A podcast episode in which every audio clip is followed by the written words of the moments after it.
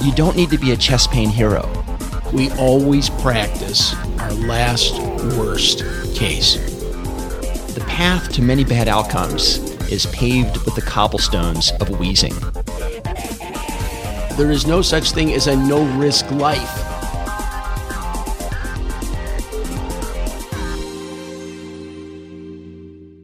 Ladies and gentlemen, boys and girls, children of all ages, we're back with Risk Management Monthly. Now, you think the next person who's going to speak is Rick Bukata. Ah, wrong. Rick is actually down in LA where the Risk Management Monthly entire recording staff is here in San Francisco. We're all doing Mel Herbert's Essentials. So we've got the team together, and I'm going to let everybody introduce themselves because you're in for a real treat today. Jan, start out. Good morning. This is Jan Shoenberger. Um, I'm from Los Angeles. I'm the residency director at the LA County USC residency program, and I am also an associate professor at the Keck School of Medicine.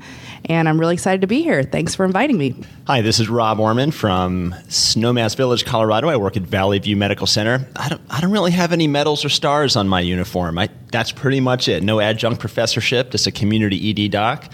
I host the ERCast podcast as well as periodic segments on EM:RAP, Emergency Medicine Reviews and Perspectives. Mike. Mike Weinstock, and glad to be with everybody here today. We have a, a, just really, really nice panel here that we're going to discuss this case. So I'm in Columbus, Ohio. I work with Immediate Health Associates, and I'm also a clinical associate professor at the Ohio State University. Greg? Yeah, it's very hard for a guy from the University of Michigan to sit next to somebody from the Ohio State University. But what we're going to do today is I'm sure you're all aware that, that Mike has uh, produced some brilliant volumes, the Bounce Back series. He takes a very serious interest in medical legal cases and the analysis of those cases going right down to the depositions, the trial testimony, the closing arguments. And uh, he's really moved the ball down the field. I hate to use that term again with an Ohio State guy, but he, is, he has changed the perspective on how we look at these cases, done a great job. I'm going to turn it over to Mike, who's going to present some cases for the panel. Before we do that, what I wanted to do is just get a discussion. We're going to frame things in the context of an article, and I think Greg will have a lot to say about this also. This is an article by Terrence Brown, an epidemiologic study of closed emergency department malpractice claims in a national database of physician malpractice insurers. So this is from 2010 in Academic Emergency Medicine. And what they did is they looked at cases from the PIAA data bank. So it's the Physician Insurers Association of America. It's a trade association of participating malpractice insurers. They insure over 60% of practicing physicians in the United States. They looked at the data bank from 1985 up until 2007 where an event in the ED was alleged to have caused injury in a patient 18 years or older. They found 11,529 claims arising from an event originating in the ED with over $650 million in total liability. So, over this 23 year period of time. And then what they did is they went back and saw which one of those were for the physicians. So, 19% of these ED claims were actually for the physicians. The biggest source of those claims was an error in diagnosis. They determined that that was 37%. When they went through all the claims, they found that over two thirds of the claims closed without any payment to the claimant about 29% actually went through settlement, only 7% went to verdict, and of those, 85% settled for the defendant. So the reason that I wanted to frame it in this perspective is that the biggest number of claims for that were for acute MI. And Greg, is that what you have found in your experience? This is the exact same data we've had for 30 years. About 85% of the time, the good guys win. And by the way, probably 10 or 15% of the time, the doctor was an idiot and probably should have paid something. If you look at PIAA data, they represent about half the emergency medicine claims in the United States. Why is that? Well, if you took something like Team Health, which has close to 600 hospitals, uh, they have their own insurance company. My group had its own insurance company for many years, and I was president of two of those insurance companies. So the number we can best come up with looking at their data is they have about half the emergency departments in the United States. They wouldn't have USC. Why? Because it's independently insured. they don't go through the PIAA. They just don't do it. So you always have to look at these numbers somewhat askance, understand it's not necessarily a representative sample. But in general, we can agree that the docs do pretty well. The cost of malpractice in the United States is not paying the premiums. It's in thinking that invades residents in every specialty that they've got to do more and more to prove less and less. And what they don't realize is sometimes doing the test is the malpractice itself. Sometimes it's dangerous. Sometimes it indicates a thought pattern like you should have gone further in a decision. It's like getting one set of enzymes markers. Uh, is there a reason to do that? But you know, the, the, looking at the PIAA data is, I think, somewhat reassuring. The other thing is, PIAA does divide out their data geographically. If you are a doctor in South Dakota, your chances of getting sued, you're more likely to get hit by a meteor. Uh, really, you have to leave the body in the hallway with your, your fingerprints on the knife to get sued in South Dakota. In Dade County, Florida, all you have to do is breathe regularly and you'll get sued. Well, I'm glad you brought that up because what I did is I called Terrence Brown and I asked him because I was curious whether over this 23 year period of time there was a decrease in the number of cases for MI and for chest pain that they were seeing because of our you know better medical practice and our better enzymes markers and residency grads. Yeah residency grads. I mean there's a lot of different things. And he went back and looked at this data which actually is not in the study and he thought that there was really not a change but he had a couple interesting points that he brought out. One is that he found that of the patients that were missed some of those were actually categorized as an acute MI when they actually died of some other chest pain type of thing. They might have been capturing other things besides acute MI. And then, in addition to that, he thought that there were patients that presented atypically that weren't really recognized. My thought is now, with some of the great work that Amal and Rob with your podcast and different folks have done, bringing things to a point that middle aged women are more likely to be missed, we're a little more vigilant, at least I am, with evaluating them, that we hadn't really done that in the past. So that was another point that he brought out. But when we were talking, it was really striking how we both felt that our practice had changed over the last several years. And a lot of folks in my shop have also said, you know, I would never have sent this chest pain patient home two years ago, and now I'm doing it. So, Rob, what, what is your thought? Do you feel like your practice has changed with evaluation of chest pain in the last several years? You know, it has. I think it's changed several times since I was in residency. There's kind of a pendulum as it's gone. It, I think when I started out, if a patient had a chest and they had pain, I was going to admit them. And because really my thinking was infused with this idea that the missed MI was the highest liability in our job. And someone said to me early on, you don't need to be a chest pain hero. You don't need to be a hero about this. Just if you're concerned, just admit them. And that was my thinking for a while. And as I've gone through the process over the years and talking to a lot of experts and you know trying to refine a more evidence-based thinking, I think you know if I am looking for a zero miss rate, I'm probably doing more harm than good. So I think now there's more shared decision making where I'll do some sort of a risk stratification and maybe that's a TIMI score, EKG, serial enzymes, and I'll discuss with the patient what I think their risk is. So I think that I actually send more patients home now than I used to because there didn't used to be an option for the patient. I thought, you know, if I have even an inkling of concern, admit. But now I think I'm doing more outpatient workups, more outpatient provocative testing within a couple of days because we've got that at our shop and we can set it up pretty easily than admitting everybody. But I also see this phenomena where the pendulum is swinging, at least in some of the community shops, this phenomena of being more cavalier in discharging patients home, maybe not from the emergency docs, but by other consultants to say, oh, you know, I don't think that it's cardiac. Really?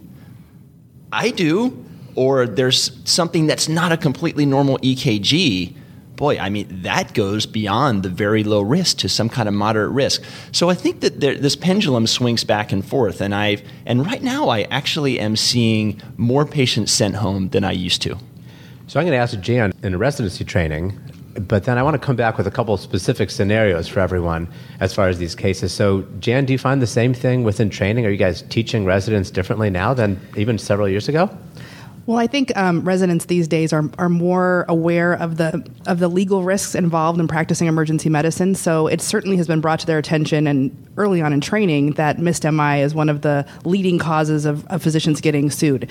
And if you're a young physician thinking about entering practice independently, this really scares you. And so I find that as they as they are earlier in training, we find that they're really conservative because they just you know it's such a difficult diagnosis to make, which comes up in this paper. In fact, that they just you know it's all comers Again, if you have a chest, then you have chest pain, you're going to be, you know, rule out ACS. In fact, they get very much tunnel vision in terms of that's the only diagnosis that, that they're thinking of. It's important to remember when you talk about Jan's shop, when somebody says, well, I've got a stabbing type chest pain, they've been stabbed. I mean, this really. I mean, this this is L.A. County. It is a different patient population, and, and I think that we have to take some of those regional thoughts and put them into our head.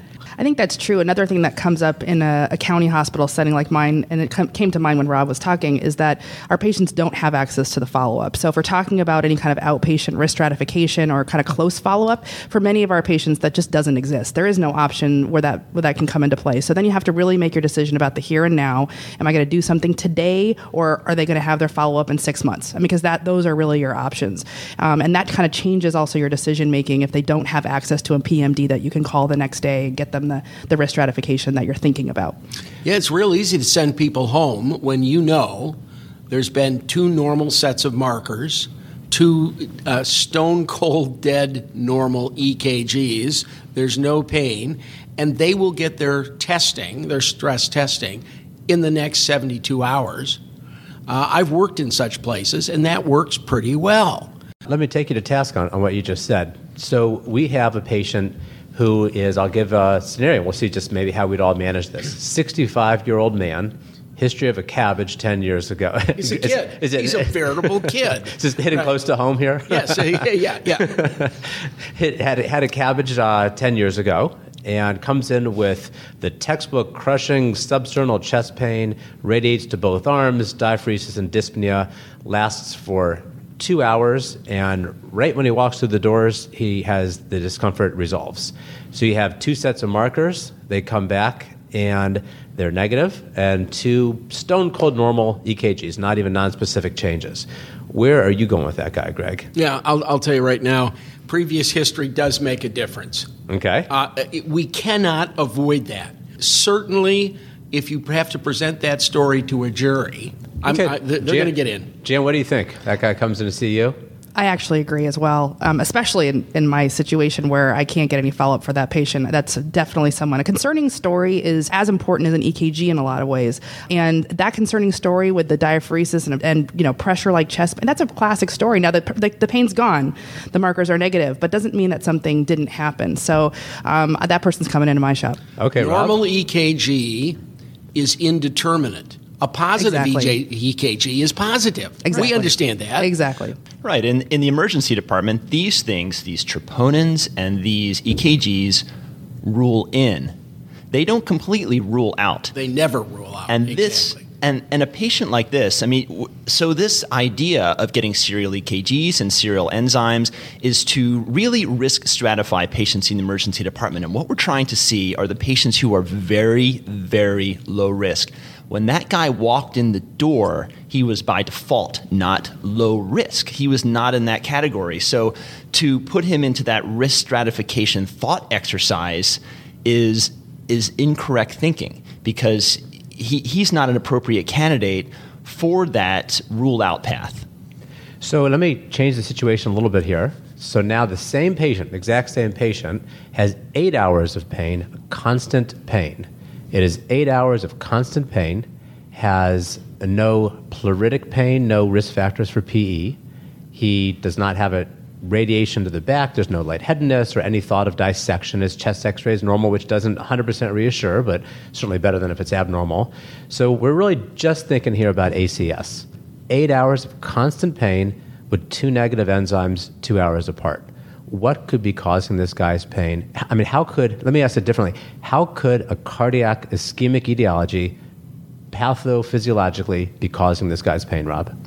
It's unlikely that it is infarction happening on this guy. And that's, you know, when someone gets admitted to the hospital and they you know, put it in air quotes, rule out for MI, he just did. He just did rule out for MI. He's not done with his workup. So we have two questions we're asking. We're asking about infarction, yeah. we're asking about ischemia. But let me just go through that another way. Again, pathophysiologically, how could you have eight hours of constant ischemic pain? You have ischemia that is exactly constant for that amount of time. Is that something that happens? Yeah, that's something that happens. And that's something that, that bites us in the butt. I mean, you know, when we when we live and die by the troponin, to think yeah, okay, negative troponin, done, not cardiac. Yeah, that's that's just wrong. Troponins indicate the death of cells.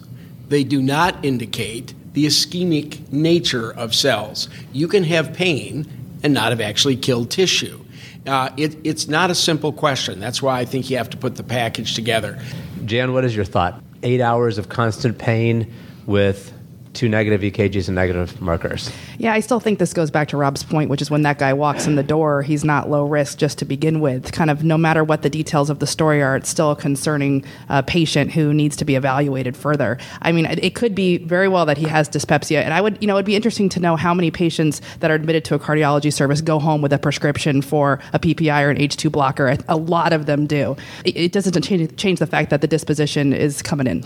Okay, so let me let me go. Let me just say, if they go home from the cardiology service with an H2 blocker, I can handle that. I can't handle it if one of the docs in my department has sent so, home somebody for their first time visit with an H2 blocker. I don't think we can handle that at this moment in time. I, th- I think that is just not going to fly in court.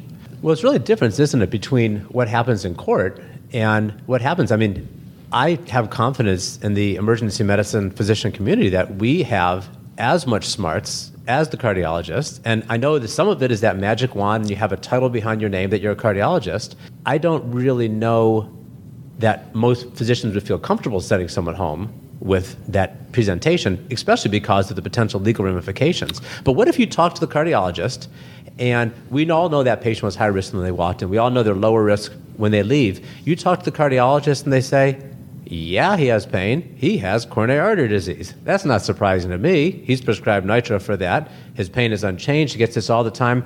Have him see me in two days. Jan, you comfortable with that? Uh, that does not make me feel comfortable it doesn't make me feel comfortable. You know, I understand their point. You know, this is this is one of those things where it's the art of how you present the patient and and the details of the story. But no, in, instinctively, I don't feel comfortable. And what are you concerned about? What are you concerned about is going to happen with this guy? The, the specific physiologic thing that's going to happen to this guy. I, I, mean, your point is well taken, which is you know if I'm really picturing the myocardium and I'm picturing this, you know, what am I picturing is going to happen? Um, I'm just picturing that this is a high risk person. There's parts of this that I you just can't necessarily determine in the first you know few hours that you're seeing somebody somebody. It's a dynamic process. It's a dynamic process, um, and it's not necessarily going to be determined right away. So, I think it depends on the patient. I had dozens of patients who were chronics. They'd been worked up by cardiology two and three times. They'd had a, a um, an angiogram. They did this, this, and this. You're right. Then it was a pain management question. They'd come in, John, how are you? You're back again. Yeah, Dr. Henry, I got the same stuff. Okay. We do his EKGs. We, we do a, a marker.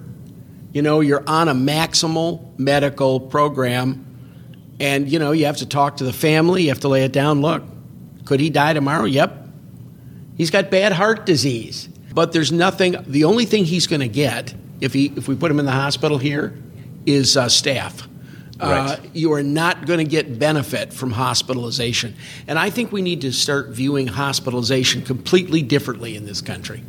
It's not whether you have disease, it's whether putting you in one of these expensive rooms actually gives you better health.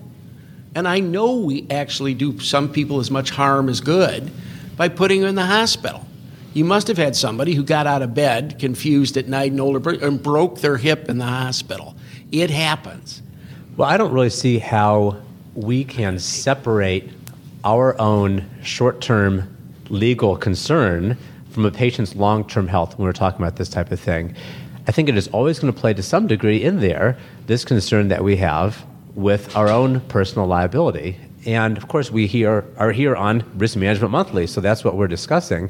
Rob, let me give you that scenario. Then I'm going to change the scenario a little bit and see how we do it differently. So there's the same guy, 65 year old, past history, eight hours of pain. Cardiologist says, send him home. Are you comfortable with that? I'll see him on Wednesday two days. Yeah, you know, a lot of it depends on the past history. And as Greg was saying, there are patients that we see who have this exact scenario, who it's known that they will just have chronic pain.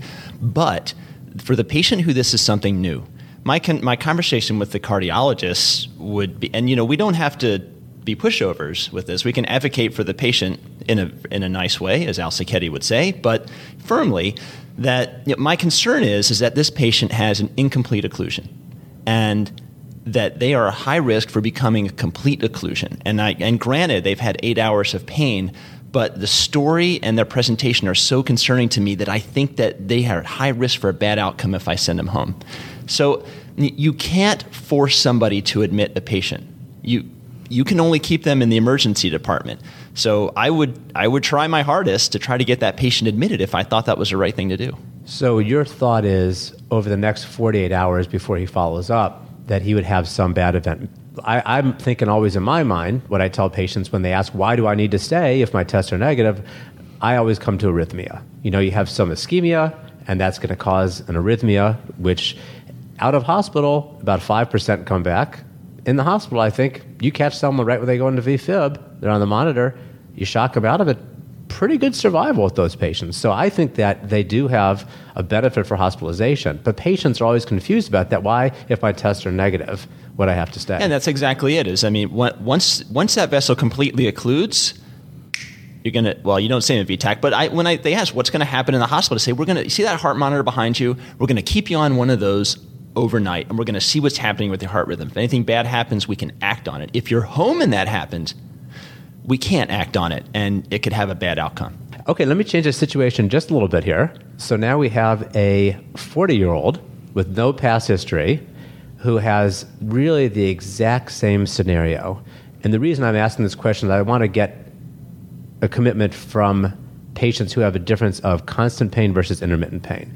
So this is now an eight hour constant pain in a 40 year old with no past history he's he's a guy that's in as good physical shape as you are, Rob. He's he's you know carving some freshies down the fall line at, at Aspen. He's he's like the picture of health. Eight hours of constant pain, but no alternative explanation for it. And he has some of the associated symptoms that make us concerned: diaphoresis. He has some dyspnea, some even though it's constant, a little bit worse with exertion. Now, two negative markers, two hours apart, but eight hours of pain, or maybe even one negative marker. I hope this doesn't sound cavalier, but I feel like with eight hours of pain, of a very good, rock solid history that he has constant pain, it's never completely gone away for eight hours. He has a negative marker, negative EKG. I am pretty good on this guy as far as the infarction part. But what is your thought on admission decision, Rob? A patient like this who is 40 years old is more likely to be sent home but, eh, but as we know, 40 year olds have MIs. So the conversation is usually different. When you start off with that age, you can hear on the other side of the phone, whoever you're talking to, oh, okay. oh, yeah. It's, it's not cardiac. Now, cardiac risk factors don't matter. And I'm talking about the Framingham risk factors. They don't matter when somebody's presenting with acute chest pain. They don't matter in the ED. They matter for long term cardiac risk. I will say that the gestalt changes, the heuristic of whatever is happening at that moment does change. You know, I'll say, and I know, and I've, I've read the studies on risk factors and the ED presentation of chest pain and not mattering. But if a 40 year old hypertensive smoking diabetic comes in with crushing chest pain versus an a, a marathoner, well, they can have MIs too. You know, my thinking does change somewhat, even though I know that at that moment it doesn't matter so much. So that pa- so what happens is those patients do uh, do end up going home. I, I have a discussion with them. Say, listen, this is not zero risk. Here, you are at lower risk. I'll go through their EKGs and their troponins, and I'll say, here, are, here is the likelihood that this is ischemic. And I will actually have a conversation with the patient at, in that young cohort, 35 to 40, about, you know, here, here's a likelihood of you having a bad outcome in the next month, in the next couple days, uh, and here's what we can do for you in the hospital. Rob, I, I, need a commitment, man. I, I, I got I to hold your feet to the fire on it. You got that patient, 40 years old, no risk factors, normal EKG markers, where are you going with them? Yeah, and this is not a decision that I make by myself. This is a decision that I make with the patient. So I, I, I, will discuss it with the patient and I'll say, here are the options. And it's like, you know, and I'm not trying to hedge my bets, but it's an honest conversation. And it's not just for the medical legal risk. It's to say, you know, here's the deal. You come in the hospital, you could have a complication in the hospital. You go home, you could have this problem too. So that patient is someone I'd be more comfortable with sending home if they said, yeah, I don't really want to stay in the hospital. You know, the reason we have the most expensive, almost least effective healthcare system in the world is because the American public cannot come to grips with the concept of what is the acceptable miss rate. Uh, if you're, uh, we as science people understand that zero and 100% do not exist in our business. They don't. The only people with stable vital signs are dead people. There is no such thing as a no risk life. It never happened. But we, in dealing with the American populace, have to understand they don't see this as valid. It's yes or no to them. No, I think that they do. I, in my conversations with people about this, they are aware. It's just like when you're talking about somebody who comes in with a bad headache and you want to do a spinal tap. You think, you know, here's the likelihood that a spinal tap will add to this and you know you could still have a brain bleed and i'm not seeing it on the cat scan and people are willing to accept a certain amount of risk and, and it also comes down for admission. Some people don't want to be admitted to the hospital saying, okay, I've got a 5% risk of this thing happening. Okay, you are really from one of those touchy feely, like Colorado places, you know, pinhead liberals and Democrats and stuff. You know what? They came to us for direction. I don't think that's fair to dump this on patients. I tell them what I think ought to be done. Okay? But they came to me for a reason. And I think our patients are looking for direction too. Well, say the patient asks you that question. They say, now I have a negative CT. I've had, say, my sudden onset thunderclap headache started four hours ago, negative yeah. CT. And they say, You tell me, what is my risk of a subarachnoid hemorrhage? You tell me my exact risk, and that I will make the decision. Say well, a patient asked you that question. Yes. And what I would tell them is, depending on which study you read, you still have a risk between 1 in 300 and 1 in 700 of having a bleed. Now, understand, this is a lethal condition.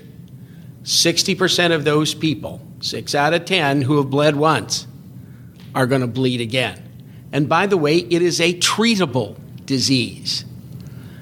Would you fly on an airline that had a 1 in 300 bad landing rate? I'm, I'm, just asking the question. Right, right. But you know what? I don't like those odds. I'd have the spinal tap. I, I, don't even have a headache. I feel like I want to get a spinal tap right now after you Absolutely. said that. I, am I'm, I'm talked into it. I, well, more than that. Sign me up. I, I, th- I, think that that's some that's kind of a reductionist view of we're kind of getting into the spinal taps right now, so we'll, we'll stay on this. That's, that's somewhat reductionist is looking at what this issue of the spinal tap after the CAT scan. So going back, this is the Perry study that has gotten a lot of this thinking. So you have a patient who presents within six hours of the worst headache of their life, and you get a, a, you have a very high resolution new generation CT scan, and it shows nothing. Is there a chance of bleed? Yes, there is. The chance depending on how you look at the data, somewhere in one in the hundreds, somewhere. Yes. Now, the likelihood of your spinal tap being a false positive is higher than the chance of them actually having a subarachnoid hemorrhage. And not the, with my hands, and the, well, the, and and those are very supple hands. Yes. But the, and then the risk of looking for a zero miss rate in that population with the sequelae of the workup is high. You're talking about angiograms and coiling, and that's not a benign procedure. So I think that having a conversation with your patient and giving them true informed consent, you can guide them. And I tell patients in that scenario, I, here's how I do this workup. I get the CAT scan, and then we're going to talk about a spinal tap. And here's the deal with spinal tap and what I'm looking for. And you know what they're going to ask you, doctor? What would you do if you had this situation. I was and, in that situation. Yeah, and then I have to be honest about it. Yes, I and yeah. and I am and and before I was in this situation, I say, listen, I would get the spinal tap because I wouldn't want to die. I went to the ED, worst headache of my life. I Sudden onset. I refuse the spinal tap. All right, let me do this. Let me do a brief uh, uh, thought on, on risk factors. There were just a, a several years ago was studied by our good buddy Judd Hollander, and I think the lead author was Han, and they talked about risk factors. And this is actually quoted in the 2010 American Heart Association and American College of Cardiology guidelines on ED management of low risk chest pain. And they talk about the fact that if you are less than 40 with over four risk factors, that you have actually a 20 fold increase of your chest pain being from acute coronary syndrome. When I look at the paper, they said seven times with a relative risk increase. Wasn't 20, so I'm not exactly sure of that discrepancy. But at any rate, certainly I think we all agree that lack of risk factors with a concerning story doesn't rule it out, but probably having a preponderance of risk factors or maybe lupus, that type of thing, probably would make us more concerned about that patient. So, so Jan, the 40 year old, no risk factors, eight hours of constant pain, one or two negative markers, where do you go with that patient? Yeah, I, I, think that patient's probably going home. Um, I agree with the instincts that we all have. I was just going to ask a couple other questions, maybe of the patient, which is uh, any cocaine or meth use in that age group with chest pain. That's a that's a big city Your question. patients yeah. would use cocaine or meth. I'm shocked. I'm actually shocked. You know, they like they like to have a good time, Greg, just like you. and also another question uh, would be about just any exertional chest pain. Well, then, Jen, let's let's stay with you on this. Let me ask you about the difference between constant and intermittent pain, because to me, constant pain with negative markers, it's reassuring and maybe it should be or shouldn't be, but it is reassuring in that patient we talked about, the 40 year old, certainly. Well, now the patient, the same patient, has intermittent pain. They've had four episodes that have lasted for 15 minutes at a time. Uh, the exertional part is probably the most important question we ask any patient with chest pain. And I found that the case that I've reviewed for the legal things, that question isn't always asked. I'm sure Greg would probably agree with that oh, too. It's a- amazing absolutely. That, absolutely. That, that it's not. I mean, you'd think yeah. that would be the very first question. It's like if you have a headache. I mean, you didn't ask them if they had a fever, really? I mean, you got to at least ask that that question or the acuity of the onset. But as far as this same patient now, Jan, 40 year old with intermittent pain, exertional, diaphoresis, and dyspnea, does that change your management? Just been that one question, the constant versus intermittent. Oh yeah, it changes it a lot, and um, I, and, and that's why the exertional word has just got to be on these charts. It's got to be not just on the charts, but it's got to be in your out of your mouth when you're talking to the patient and characterizing what you really mean by that. Um, but yeah, intermittent pain is way more worrisome to me than constant for eight hours as it was presented pain. That's not the patient to increase your throughput on. I think that's one to sit down and make sure you're not walking out the door and they say, which I'm sure you've heard, Greg. But what about this elephant sitting on my chest? Right. I've, I've told that story many times. I've only had one guy who actually had had an elephant sitting on his chest. I, I had a 52 year old professor of mechanical engineering at the University of Michigan who was Indian. And, and uh, as a little boy in India, he actually, they pair up a little boy with a baby elephant. They're called a mahout. And, and they help train the uh, elephant. And one day he did have a baby elephant roll on him. And I had to ask the question Does this feel like the elephant sitting on your chest? He says, Oh no, elephant much worse. And, and, I, and, I, and, I, and I, let's get reductionist for real here. What we're trying to decide is this patient safe to go out or do they need a procedure? And the funny thing is, what we use to screen them for moving on to the procedure is probably a waste of time uh, and dangerous, and, and, and no benefit in that is the stress test. ain't what it was cracked up to be. Well, to look at it the other way, some of the nice work that David Newman just actually had published in JAMA that oftentimes patients with positive stress tests don't have anything done about them. Right. Which is really just amazing. So let's drive. Let's, let's wrap this segment up here. Jan, give us one point that you'd like to send out to the listeners as far as evaluation of chest pain. Although we would really like to believe that EKGs and markers are where the diagnosis at is at. It's the patient's history. You've got to ask the right questions. You've got to listen to the patient what they're telling you, um, and really combine that data with the objective data that you carry. It's excellent, Rob. All of that is all of that is important, and that your spidey sense or your internal dialogue is maybe even more important. That gut feeling that you have. Before we get into the case, I want to ask ask the group when we're, talking about negative serial troponins. What is that delta troponin? What does that mean? Well, so, so one of the folks at my group came up to me and said, I was getting a delta troponin, and the first one is zero, and the second one is 0.02. So it's basically gone up infinity where do I go from there? So I said, I don't know the answer. So I sent something to the guy that knows more about cardiology than anybody, is Amal Mattu. Yeah, and yeah. he did not even understand the question. He sent like a couple question marks back to me. And so I rephrased it. and I don't think the answer is there. I think that as far as troponins go, when you can have a negative or zero, I should as your, as your first one, how do you say if it's increasing 50%? Uh, do you guys, does anyone know the answer to that one? No, the, I, I mean, there is no obvious answer. My, my question was the timing.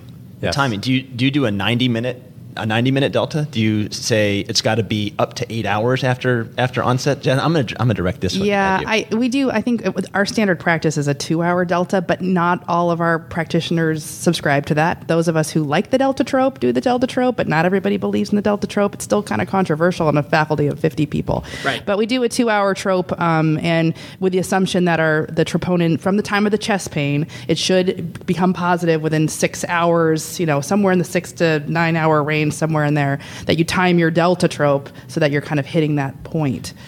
Yeah, we do the same thing. So if you have pain, say it's been going on for four hours, it's constant, or maybe they've had four hours of constant pain, and your second one is going to be at, at the six hour or so mark. Exactly. Feel fairly comfortable with that. And that, that's, I think, where a lot of people are doing that. Now, I know that there's probably some controversy there, but Rob, as far as your, your main point, the art of medicine is still there. You have a bad feeling about a patient, someone that you're concerned that you're going to send home, you're thinking about when you're driving home you know that's that, that's the person there's an art to medicine with things so greg give us one one point with uh, uh, out there with evaluation of chest pain Uh, you never say to anyone in the emergency department, you don't have coronary disease.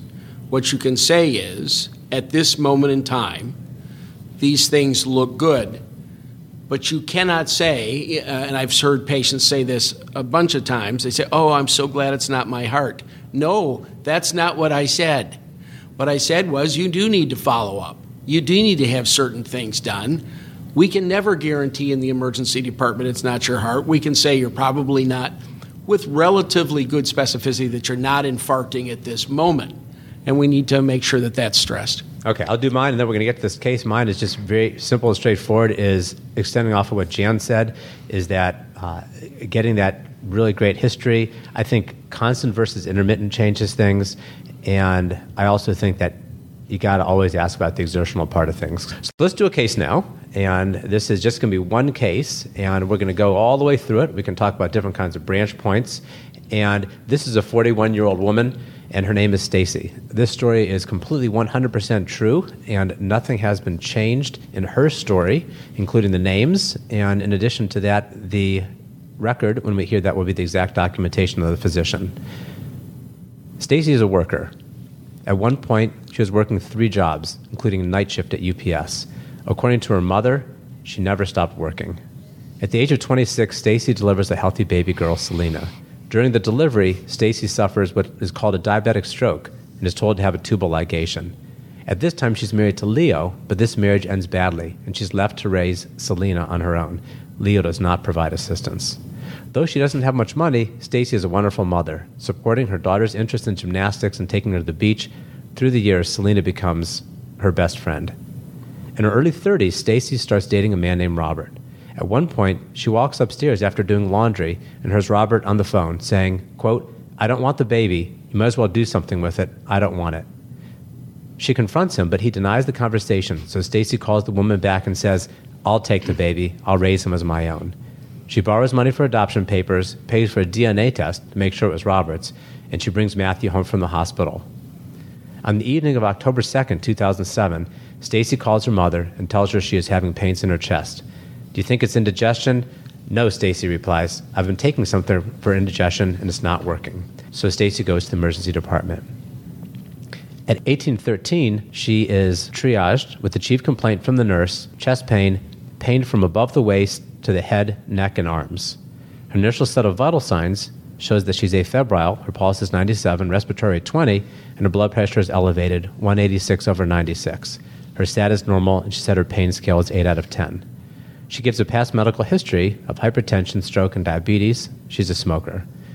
Medications include glucophage, Norvasc, Accupril, but she's been out of her meds for the last three months. The physician documents this at 8:55. Patient is a 46-year-old woman with chief complaint of chest pain for the last one day or so. Pain is a tightness across the chest and upper arms, which is worsened by deep breaths. Radiates to the left arm. Past medical history of high blood pressure and diabetes. No nausea or vomiting, coughing blood, syncope, feelings of doom, shortness of breath, sweating, or palpitations. The nurse's notes were reviewed. She's a smoker and has a family history of cardiac disease after the age of 55. Physical exam is normal, except for showing prolonged splinting and decreased air movement and wheezing when the lungs are auscultated. She has a chest x ray at 7:11 p.m., which is normal, fingerstick blood sugar of 255, and has two EKGs. The first showing a septal infarct, age undetermined. The second one is normal. She gets two albuterol aerosols, and the physician goes back and listens to her lungs again. They're improved, and they diagnose hypertension and bronchospasm and prescribe an albuterol aerosol and captopril. So let me just stop right here and summarize where we're at. We have a lady who has pain from her waist to her head. She is 46 years old. She has some past medical history, is not taking any medicine. She is a classic example of working poor patient we see all the time. She's a good person, she's working hard, and she has these complaints in the ED. So, Rob, why don't we just go around the table what are some thoughts on this patient? Fairly, in some ways, non-specific symptoms, at least as is documented. I mean, pain from her waist to her head. I guess her left knee doesn't hurt. But where do we go from here? There's a, there's a couple of things on this. One is that the nurse's notes say pain from the waist to the head. And I'm looking at the doc's note, and it's just chest pain radiating to the arm. And on the then on the doc's note, there's also the the wheezing and decreased air movement. So there's a couple of things here. One is that there's a discrepancy between the nurse's notes and the doc's note, and that I mean that and that has to be addressed because when I see that in the chief complaint, my first thought is that's an aortic dissection, and when I see that blood pressure, I think more a dissection, and then I see the history of hypertension, more of a dissection. I mean, of course, it could be cardiac ischemia, it could be a pulmonary embolus. 99 out of 100 times, this is bronchitis. This is some kind of bronchospastic disease, but that's not really going to kill the patient, at least looking at her vital signs here. So, looking at, at the doc's chart, there are some concerning things in here, such as the descriptors of the chest pain. Um, there's been a workup with an EKG and a, a chest x ray, but there's also this wheezing. The path to many bad outcomes is paved with the cobblestones of wheezing. That's like a Greg Henryism. so, and, and, most of the times it is some kind of bronchospastic process. I've seen PEs present that way and other kinds of disease. So, I think that uh, I'm concerned that there could be something serious going on, and I'm concerned about some gaps in the chart. Okay, excellent. So, give me one thing on the history you'd want to know in, di- in addition to what was documented there. I want to know more about this pain. I want to know more descriptors of this pain. How did it begin? Uh, w- what are the true exacerbating factors? Are there any neurologic complaints with this? I, you know, my, the, my differential is maybe 10 things for this, and I've really got to rule them out, and I don't feel like they've been completely addressed. So, Jan, a resident comes up to you, senior resident, like the best resident in your shop, has never gotten anything wrong, says, I got this lady here, she's a smoker, she doesn't have insurance, she's like got pain everywhere, and she's wheezing and I'm gonna. She got hypertension. It's untreated. She hasn't. She's non-compliant. Hasn't taken her meds in three months. I'm sending her home. Where do you go? Yeah, that that would worry me. This actually, this lady with the wheezing, she'd probably end up in our asthma booth, where a lot of bad cases come from because they're not actually asthma, but they presented wheezing. Um, and I agree that the wheezing and a, that there's no history here of, of asthma or you know any kind of lung problem. So that that objective finding of something that doesn't fit with the picture is very concerning to me. And there's a lot of things that it could be. So there's there, there needs to be more workup done here.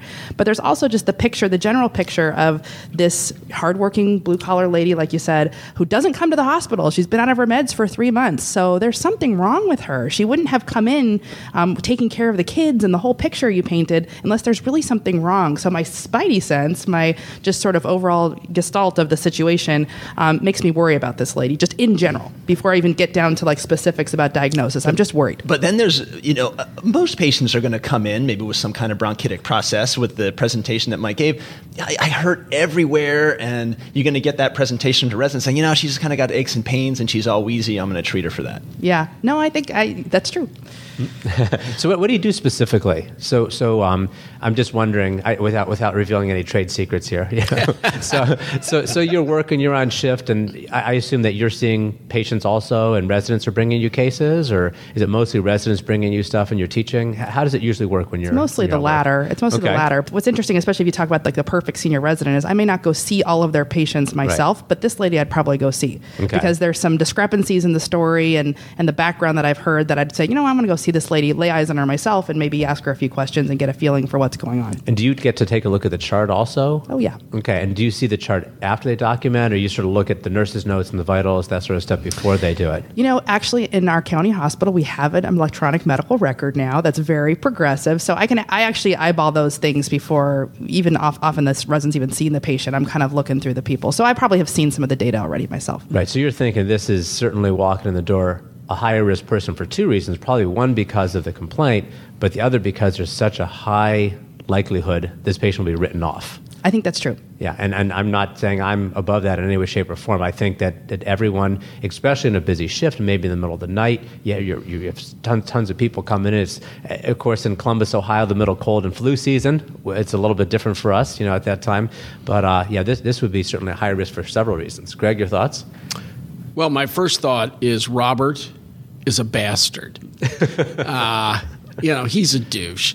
But the, the worst. and, and you're not talking about Rob Robert Orman. Yeah, you're no, talking no. about Robert, Robert the guy who husband. knocked up the gal. And, right. Yeah, that exactly. guy. Exactly. I'm just making sure, Rob. I'm advocating for you, buddy. Yeah, yeah right. Yeah, using my feminine side here. I'm just, uh, but. Uh, I don't want any mistakes made thinking that this is an emotional crisis. Yeah, you can have an emotional crisis, but most people don't die from the emotional crisis. You have to kind of put that one off to the side. Second, I don't know of anybody who gets their first bout of asthma at 46. It's like saying, "Oh, I'm I, I'm 52 and I'm now having my first migraine." It never happened in the history of the world. Migraines start in your teens. Okay, if you've got a sudden onset of a, of a terrible headache at 52, it's not migraine. This isn't asthma. So I'm going to take the emotional stuff, throw that out for right now. I'm going to take the uh, I'm going to take the asthma and just say there are other reasons you wheeze, uh, and and we need to talk about that. But I mean, could she have had a PE? I don't know at this point in time. I mean, dissection is still there. Uh, MI, uh, the possibility is still there. I mean, there are a few things we've got to think about, but I know th- what I'm not going to be derailed on is emotion and asthma. Those are just wrong diagnoses at this point in time for me. Yeah, this lady is making it some way too easy for us to come up with that diagnosis. The other thing, uh, and I'm just going to summarize a couple of points about this, then we'll move on to what happens, is that her history with this chest tightness, and as, as Rob said and, and Jan brought up earlier, boy, I would really want to know is it constant or is it intermittent? Is this pain worse with exertion? Has the patient had the pain in the past? Now, we know from the information I gave that the provider probably didn't know that she'd been using medication for heartburn, which wasn't working. Well, why was she using that medicine? Does she have a history of heartburn? I mean, there's so much data that is missing here that we don't really have the appropriate amount of information on which to base the decision. So I will tell you what happens with this lady. The patient gets sent home Uh, his diagnosis hypertension and bronchospasm.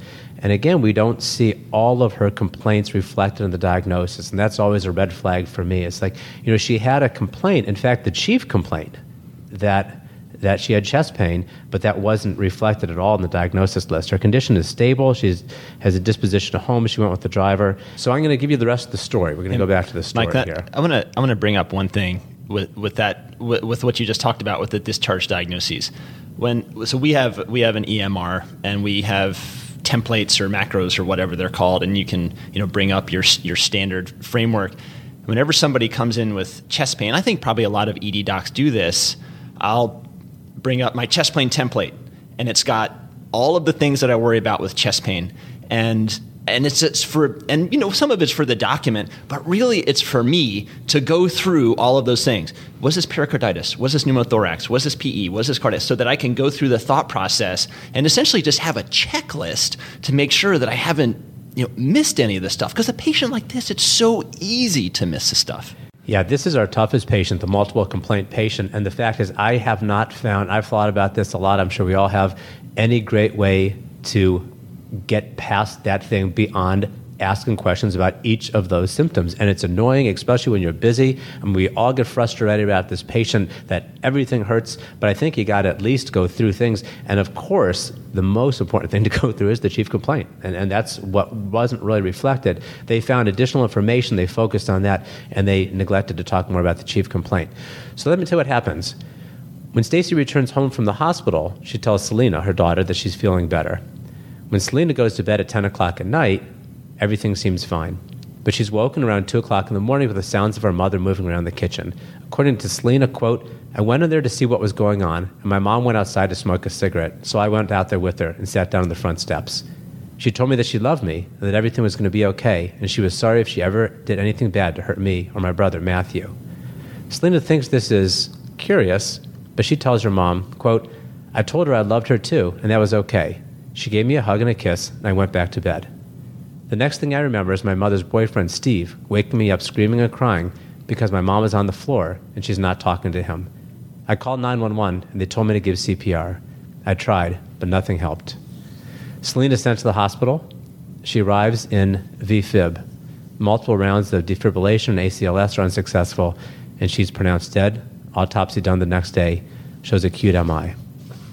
Fast forward a few months, plaintiff's opening statement. Good morning, everybody. One of the major reasons people come to the EDs in the US is because of chest pain. Not all of it is fatal, and it's not always easy to diagnose. And the rule in EDs is that you treat chest pain as a heart attack until you rule it out. That's the rule. The evidence is going to show that when Stacy left the hospital with her friend Deneen, they were in shock. Deneen regrets to this day that she did not bar the door and say, quote, no, we're not leaving. But they did. It's going to be up to you, the jurors, to figure out whether the discharge of Stacy was wrong, was negligent. The failure to even get a basic history was a violation of the standard. We strongly believe that had these things been done, Stacy would be here today and should be raising her children. Thank you. So let's go to point one, and I'm going to give you a little bit of the back and forth between the plaintiff attorney and the ED physician, and then we'll have a brief discussion on it. Question from the plaintiff attorney. Question Now, in order to put the pieces of the puzzle together for what is causing chest pain, you need to get an accurate history, don't you? Answer Yes, sir. You don't just take the patient's words for it. There are criteria for doctors to probe into exactly the nature of the pain is. Isn't that correct? Those questions should have been asked, correct? Answer Yes, sir. They typically would be asked. And the reason they need to be asked is because we're dealing with something that can be missed, and you need as much information to puzzle together. Answer Yes, sir. Rob, you want to be up on the witness stand with that history that was on this chart? Yeah, that's a challenge. yeah. This is tough. You know, I mean, it's it's as I'm look. I, we've got a just a, a, little schematic of the initial part of the case, and you've got an EKG, septal infarct, age age undetermined, and that's part of the differential not not addressed. Jan? Yeah, also uh, we haven't gotten to the physical exam, but there's a lot missing there too. But yeah, the the the history of present illness is just not complete. Yeah. Well, I'll be a bit contrarian with this, and um, I, I, certainly don't want it to sound self righteous at all. However, for me, the, the history of chest pain, when I see someone with chest pain, I try to and, and there's a lot of different techniques. Amal has that old car mnemonic that he uses. I use something called that I sort of came with called the front door back door approach. It's where I ask the history and then I go back, think of the differential diagnosis, and I want to make sure I ask at least some questions to address all those. And I always think of the big three with chest pain. It's the same things we all think of as ACS or MI, is PE, and as dissection. And so I always want to, in addition to asking about ACS is exertional and all those types of things and associated symptoms, diaphoresis, dyspnea, etc. I to also think about the considerations for a PE dissection. Does it radiate to the back? Is there lightheadedness? Is there risk factors for PE? Is it pleuritic? That type of thing. So, um, yeah, without a doubt, we get this history all the time, and there's a huge denominator of patients coming in with these exact symptoms. But I, I just sort of feel like there's not any way to avoid missing this unlikely patient except to ask those important historical questions. And I don't think any of us, as, as we were saying, would want to be up on the, the stand trying to answer this. So let's move to the next one. It's something we talked about before is risk factors. And actually, I have this, this uh, reference here that I, I, gave. If anyone wants to see it, it's by Han, The Role of Cardiac Risk Factor Burden in Diagnosing ACS and the ED. Annals of Emergency Medicine 2007. So um, let me read you some back and forth here, again, between the plaintiff attorney and the emergency physician. Let's count the risk factors. One, diabetes, right? Answer, yes, sir. Two, smoking, correct? Answer, yes, sir. Three, hypertension? Yes, sir. Four, stroke? Yes. Five, age over 40? Yes. Six, family history? Yes. Question, it's a bunch, isn't it? Answer, yes, sir. We all know about the risk factor stuff. I'm guessing this played pretty well to a jury. Greg, you've yeah. seen juries react to different testimony? Well, having, having put on the show for the jury a lot of times, I think that uh, if the plaintiff handles this well, this is going to be tough to run from. So, doctor, maybe if we'd taken all of those into account, these children would have their mother for Christmas. I'd like to try this case in early December with the kids in their Christmas clothes for the, for the closing argument. Ladies and gentlemen of the jury, the doctor isn't a bad person, but because of carelessness, no one's putting packages under the t- tree for them tonight. How would you like that as the closing argument? You should not have been a physician. You, you, you. a lot of people a... say I wasn't a physician, but that's only my patients. I mean, and what do they know? Right, now, right. now, when you're when you're on the stand and you are asked a false yes or no question, you can reply. You know, if someone says, you know, and you can reply risk factors for what? Risk factors for heart disease, doctor. Well, risk factors for heart disease when?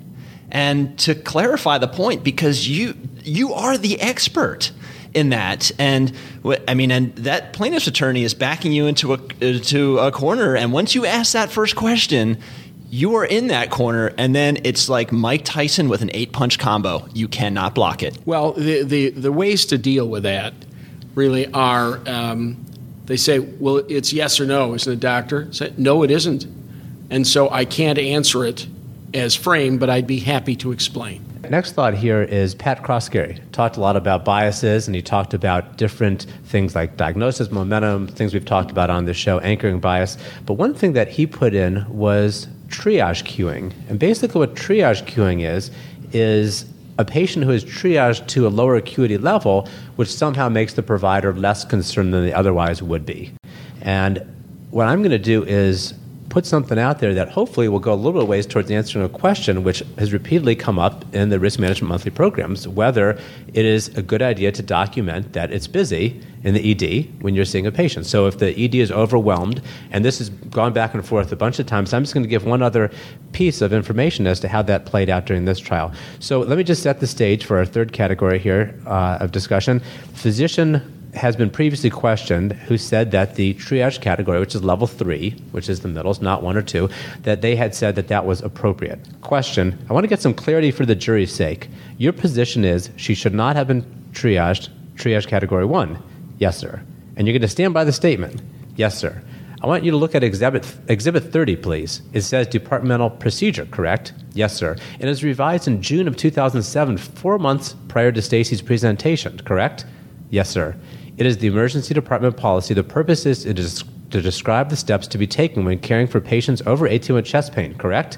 Yes, sir. It says the standard of care for all patients who present to the ED with complaint of chest pain should be evaluated as soon as possible by the triage nurse to initiate appropriate steps to minimize mortality and morbidity, correct?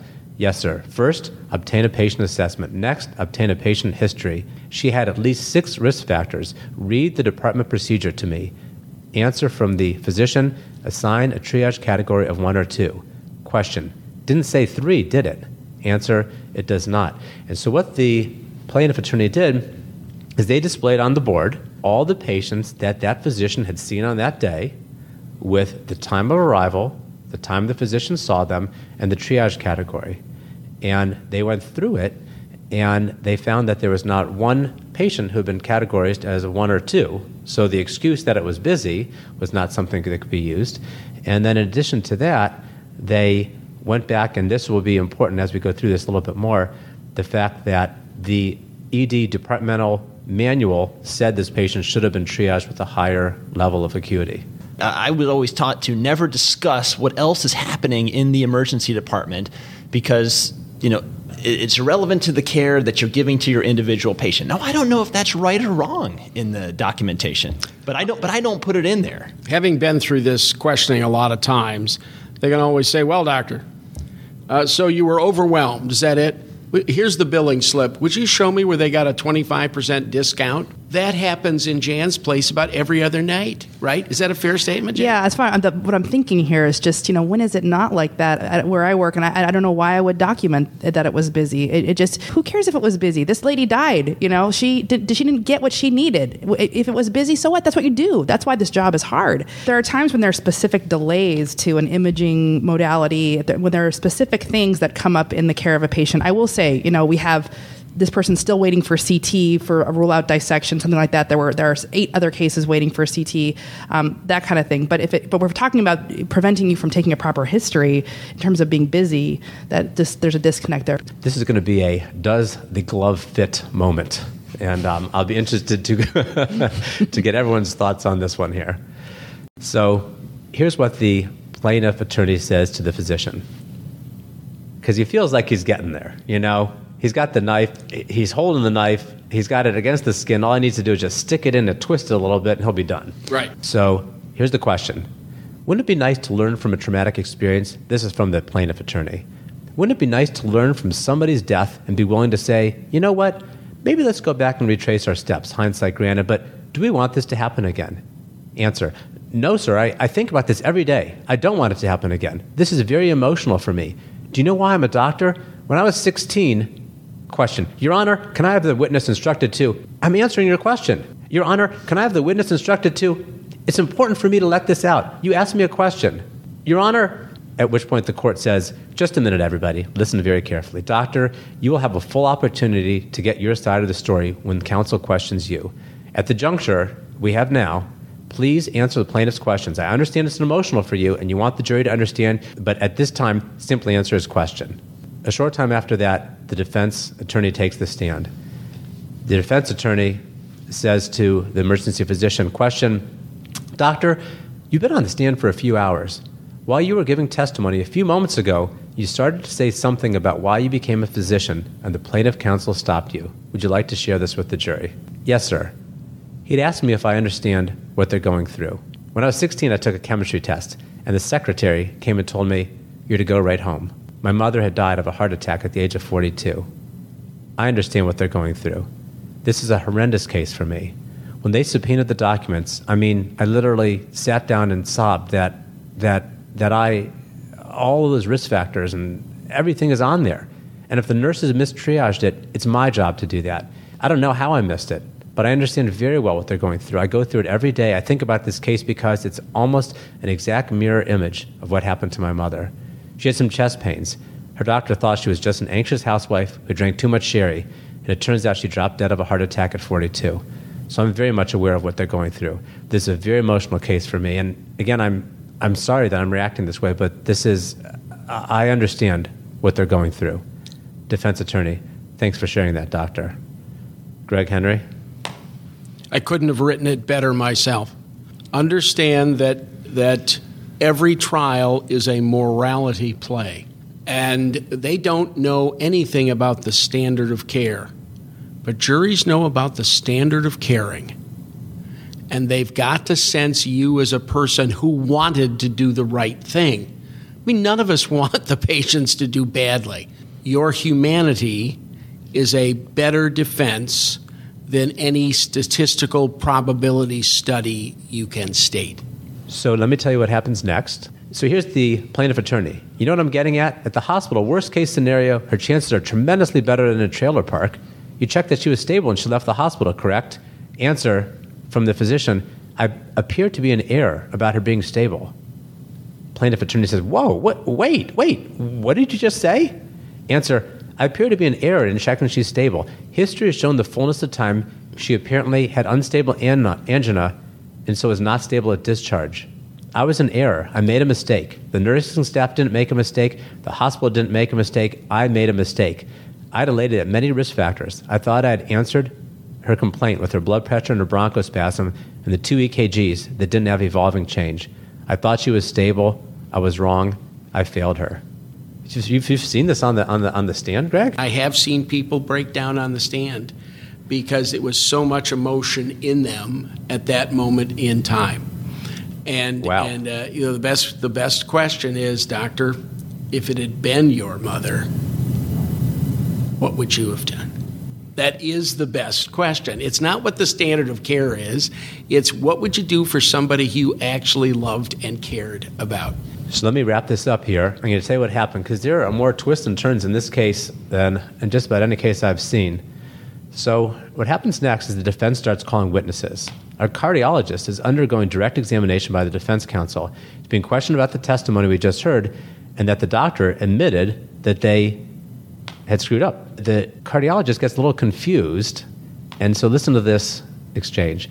Question this from the defense attorney Did you learn that the doctor confessed to the jury that unstable angina caused her death? Answer When I did my report? Question No. Did you learn before you got on the witness stand?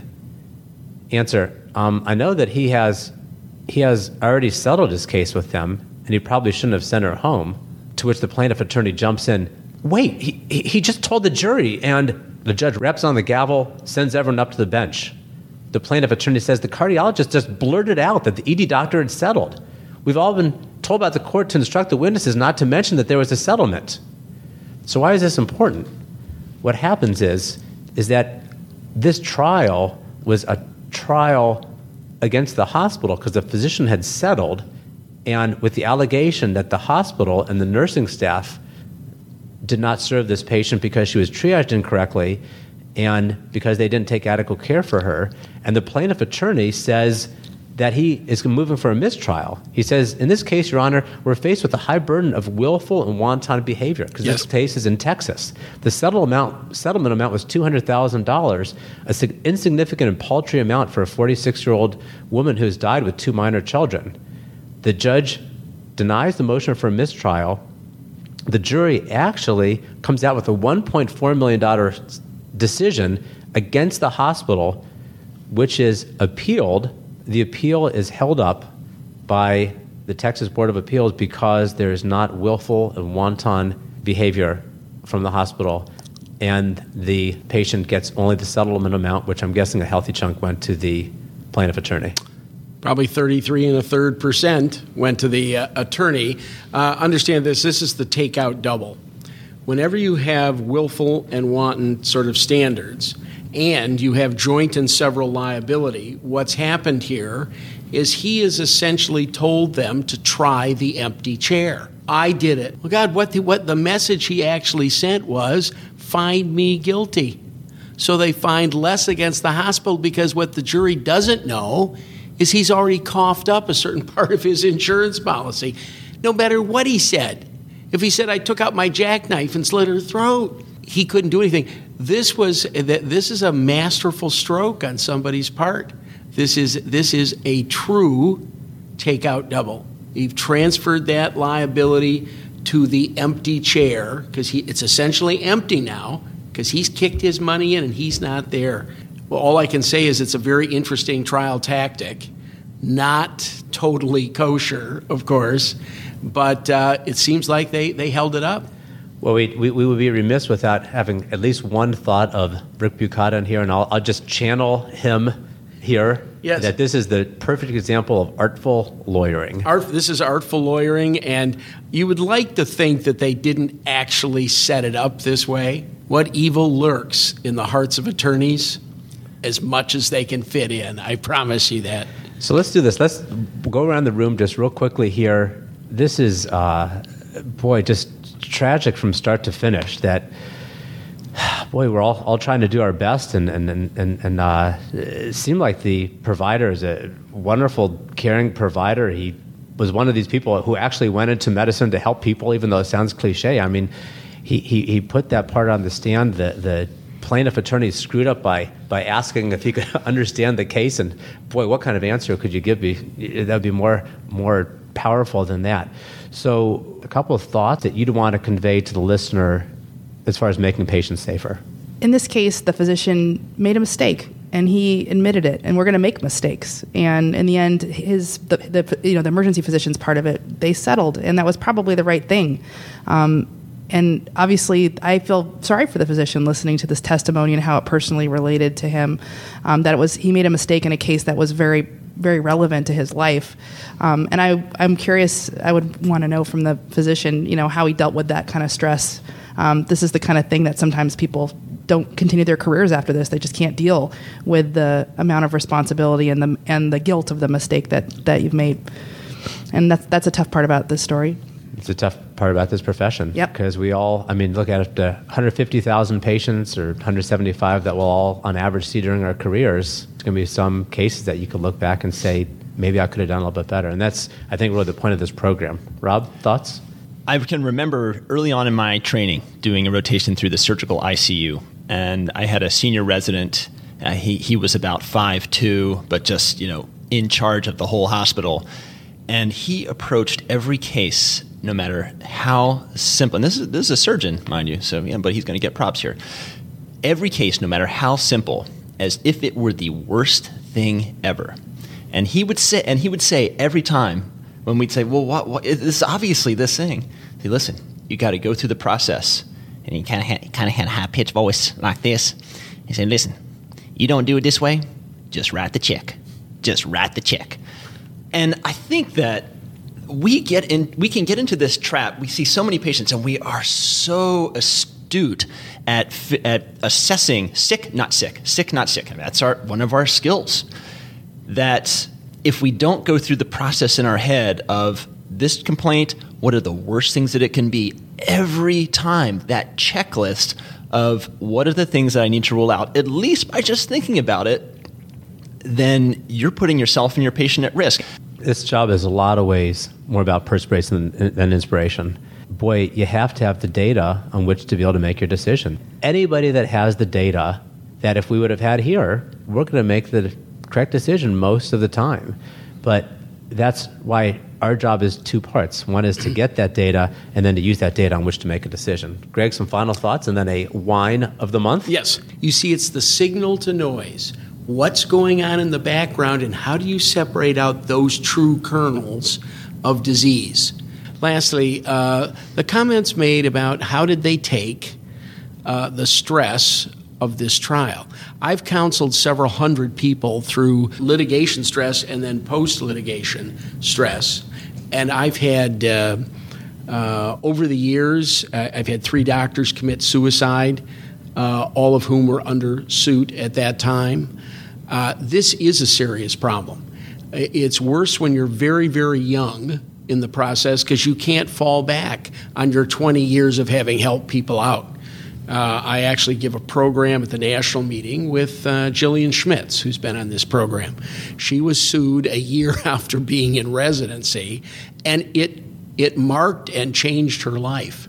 I would be concerned how this physician is going to do the next time somebody comes in with a little wheezing and a little chest pain. No matter what we say about statistics, we always practice our last worst case. Well, I think we're, no, we're going to have a, a, guest commenter on Wine of the Month. Go ahead. Del- oh. Deloach Vineyards, Pinot Noir, 2012. Oh, simply fantastic. Uh, doctor, you're not going to get away that easily. How much per bottle? You're going to have to ask my wife that. Oh, okay. And are you quoting Parker? Are you quoting the Wine Institute? Are you quoting the Wine Advocate? Who, who, who are you bringing to this table, Doctor, to, to say that this is a great wine? The only gauge of quality I have, sir, is my own taste. Right. And I give this an 89. An 89. There you have it, folks. Wine of the month. We'll be uh, seeing you next month, and uh, next time I will be with the, the old partner, Rick Bukata. Thanks a lot. Bye bye.